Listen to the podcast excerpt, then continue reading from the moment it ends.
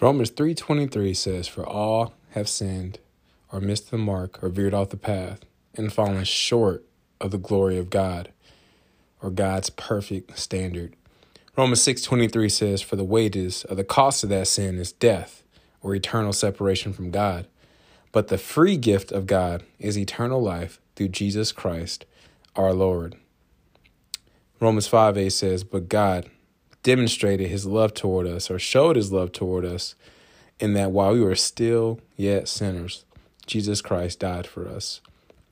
Romans 10, verse 9 through 10 says that if we will confess with our mouth that Jesus is Lord and believe in our heart that God has raised him from the dead, we will, not might be, not maybe, we will be saved. For with our hearts we believe we are now in right standing with God and with our mouths we confess that we are now saved. Lastly, Romans 10, verse 13 says that whosoever, anybody, everybody, who calls upon the name of the Lord, they will be saved. So if you've never asked Jesus into your heart or you've walked away from him and you would like to rededicate your life to him, you can just simply say, Dear God, I know I'm a sinner. I know my sin deserves to be punished. I believe Jesus Christ is the Son of God who died for me and rose from the grave. I want to turn from my sin and trust Jesus Christ alone as my Savior. Thank you for the forgiveness and everlasting life I can now have through faith in Jesus. In Jesus' mighty precious name I pray. Amen.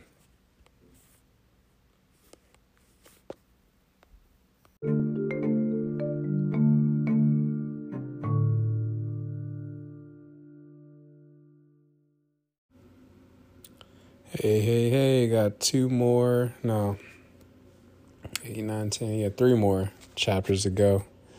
I don't know what possibly else we could talk about because, I mean, Haman's dead. Esther is still queen, and Mordecai has been, um, you know, honored by the king. So what else? What else we got to talk about, man? About to find out. Here we go. Esther chapter eight a decree to help the Jews. On that same, oh yeah, we got we got to take care of the P, Esther's people, Esther's kinfolks. Here we go. On that same day, King Xerxes gave the property of Haman, the enemy of the Jews, to Queen Esther. Then Mordecai was brought before the king, for Esther had told the king how they were related. Mm.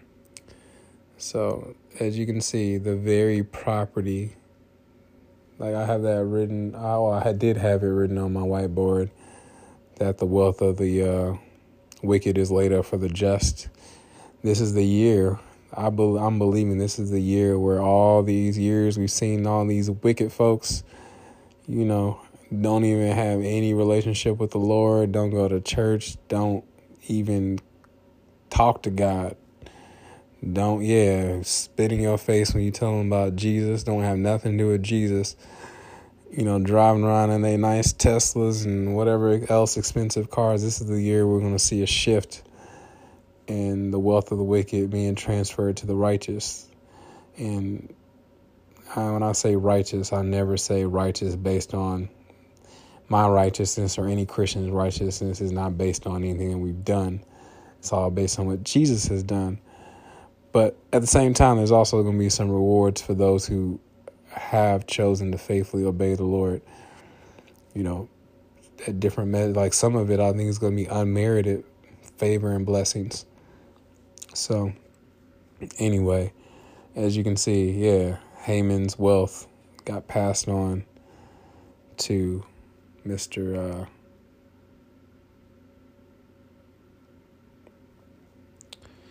Mr. Uh, or passed on to Queen Esther there. Looks like Mordecai's about to get a cut too. Yeah, verse 2. The king took off his signet ring, which he had taken back from Haman, and gave it to Mordecai. And Esther appointed Mordecai to be in charge of Haman's property.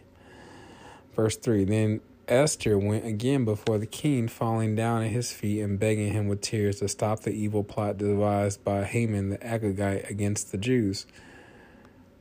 Again, the king held out the gold scepter to Esther, so she rose and stood before him. Esther said, If it pleases the king. So, yeah, when he put out that scepter, he held it out.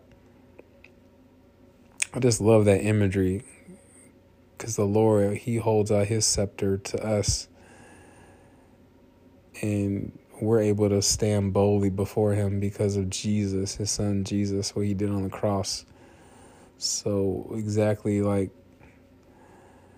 how Esther had this favor with the king, how any just any old woman, if she had done exactly what Esther was doing, she would have been killed. But because it was Esther, it's just like, yeah, he's like, hey, she's good. What you got? What's your request? Whatever you want, babe, you can have it. The Lord sees us in a similar fashion.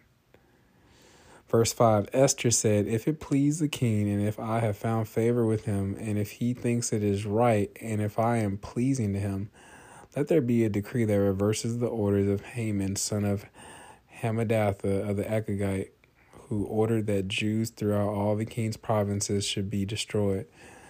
Yes, God, I pray that every curse, every generational curse from our parents, grandparents, every scheme of the enemy, everything that's been stolen and lost and eaten by the locusts, I pray it be reversed in the name of Jesus. I thank you, Lord. I pray you give us quadruple times a billion for our trouble, Lord, not just financially, but spiritually, emotionally, physically that people will just look at us and just be like, man, there's something different about that dude. There's something different about that young lady. She walks differently. She talks differently. And um, yeah, we just have testimony after testimony of seeing you reverse the curses and the pain and the years of torment and years of just destruction where we've allowed the Satan to wreak havoc in our lives, the Hamans to wreak havoc in our lives. We thank you, Lord, for your intercession. All these years you've been interceding on our behalf, Lord. It's time for this time. It's time. It's time for the Haman's, the Haman curses to be reversed in our lives. In Jesus' mighty name, I pray. Amen. All right, verse 6 For how can I endure to see my people and my family slaughtered and destroyed? Then King Xerxes, yo, people are my people, basically. That's what he's saying. Then King Xerxes said to Queen Esther and Mordecai the Jew, I have given Esther the property of Haman, and he has been impaled on a pole because he tried to destroy the Jews.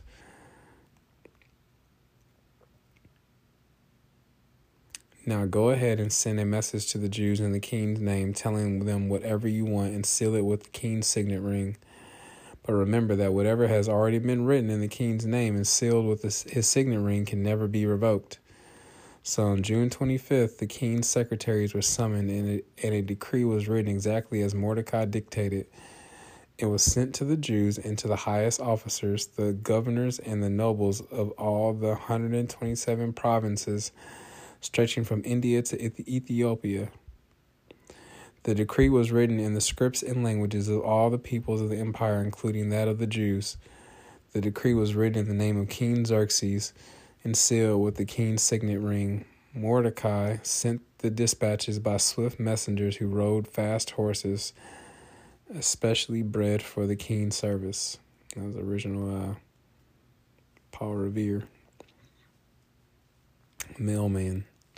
The king's decree gave the Jews in every city authority to unite to defend their lives. They were allowed to kill, slaughter, and annihilate anyone of any nationality or province who might attack them or their children and wives, and to take the property of their enemies.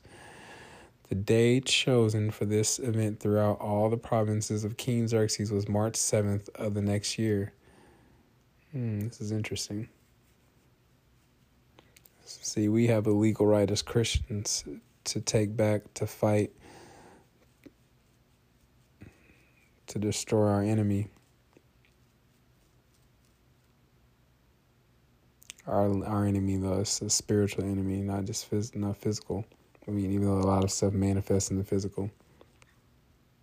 Verse 13 a copy of this decree was to be issued as law in every province and proclaimed to all peoples so that the jews would be ready to take revenge on their enemies on the appointed day on the appointed day hmm. So urged on by the king's command that the messengers rode out swiftly on fast horses bred for the king's service, the same decree was also proclaimed in the fortress of Susa. Then Mordecai left the king's presence wearing the royal robe of blue and white, the great crown of gold, and an outer cloak of fine linen and purple. And the people of Susa celebrated the new decree. Verse 16 The Jews were filled with joy and gladness and were honored everywhere. That's what's crazy is the Jews weren't even like probably well respected prior to that whole situation. People barely even knew who they were. The king didn't even hadn't even know who they were talking about. When uh, Haman originally came and said that they were a problem. That's how little known they were. Verse 17 In every province and city, wherever the king's decree arrived, the Jews rejoiced and had a great celebration and declared a public festival and holiday. And many of the people of the land became Jews themselves, for they feared what the Jews might do to them. They're like, hey, I'm about to sign up for y'all team. This, year. I'm on y'all squad. Just leave us alone. That's amazing. I love it. I love it. I love it. This is how it is. This is what's going to happen, I believe, in, in the church that Christians, uh, that we're going to exercise, we're going to begin to exercise this type of authority. Not just in physical realm, but in yeah, we're going to have like, you know, influence and power in the government and in all phases of life. There'll be a period of that and people are gonna also want to become Christians. They're gonna see all the healing and the power. The power of the church is about to exemplify itself very soon, and people are gonna be like, "Hey, this isn't fake. This is real. I want to be a part of that. I want to be a Christian. I want to be. I want to experience this blessing. It'll be visible to the whole world. This, yeah, some people refer to it as about to be the third great awakening." In the church. So the great revival. So it's coming. It's coming.